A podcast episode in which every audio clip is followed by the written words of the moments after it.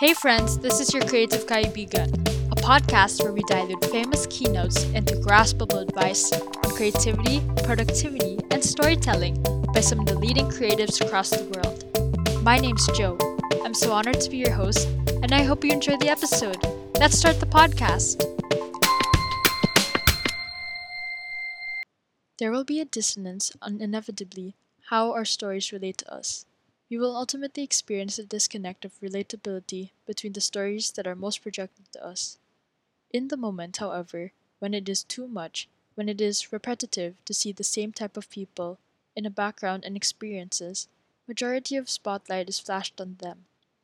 The more we need to question why aren't there any more storytellers, creatives, artists, and professionals that look like us individually? We need to disperse the concept of a standard story we need to cater to the individual needs and wants of the majority of groups. That way, we all feel acknowledged, equal, and even more celebrated for our uniqueness. A Danger of a Single Story by Chimamanda Ngozi Adichie is one of the, if not most notable keynotes given on the TED stage. You are intensely magnetized by the gravity of her powerful message, and even more so after her talk, have ultimately forever changed your worldview.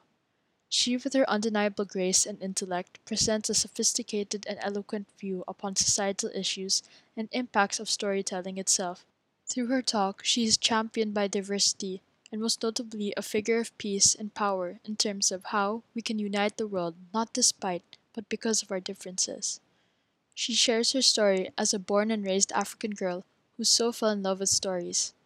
Without stories that resonated with her own heritage, she had forced herself into a world of understanding Western literature and authors of the canon, like Dickens, Doyle, and many others. This ultimately shows the power of storytelling, that it could be an unitive and yet alienating force. We, and eventually, need stories to identify with, even if we have the responsibility to relate with them more than they do to us. The representation of stories is so impactful that we force ourselves to relate with them more than they relate with us. Adichie says that we all need a valid story to tell, that we shouldn't justify the authenticity of our stories throughout others. We need to acknowledge that as well, the initial projections we put on others is not definitive of what they are and what they can become. Never rely on the first assumption you have on people. You will soon be mistaken on how complex and compelling each of us can be once we learn and listen to our stories. Adichie goes on to say that we instinctively we buy into what is already presented to us as only one thing, and by learning about them, you will ultimately feel shame of being so wrong. When you categorize people in a single story, you rob people of their dignity and their capacity to be more. She says that we are all multifaceted and can explore and become more than ourselves as any other. Your story will end only when you allow the same narrative to rule your life again and again. Adichie goes on to say, and stand for diversity, that characters we read are still not representative of the story of all people. There's no one size fits all to a story, so we need not only to accept but be more celebratory of each change that is inevitable to happen, as more creators are, from different backgrounds, will go on to claim their own spotlight. We should never judge a person either by a single narrative or dilute them into presumptive words.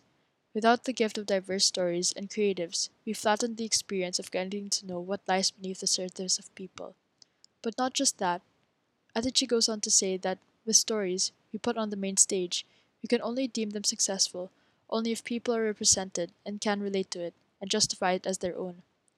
After Adichie's talk, we can all learn that there will never be a single story, and that with a multitude of creators will be represented, will no longer face the danger of being defined by only one but many other stories. Hey, it's Joe. I hope you liked the creative advice today.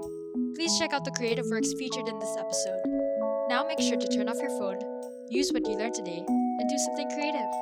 Hope to see you in the next episode.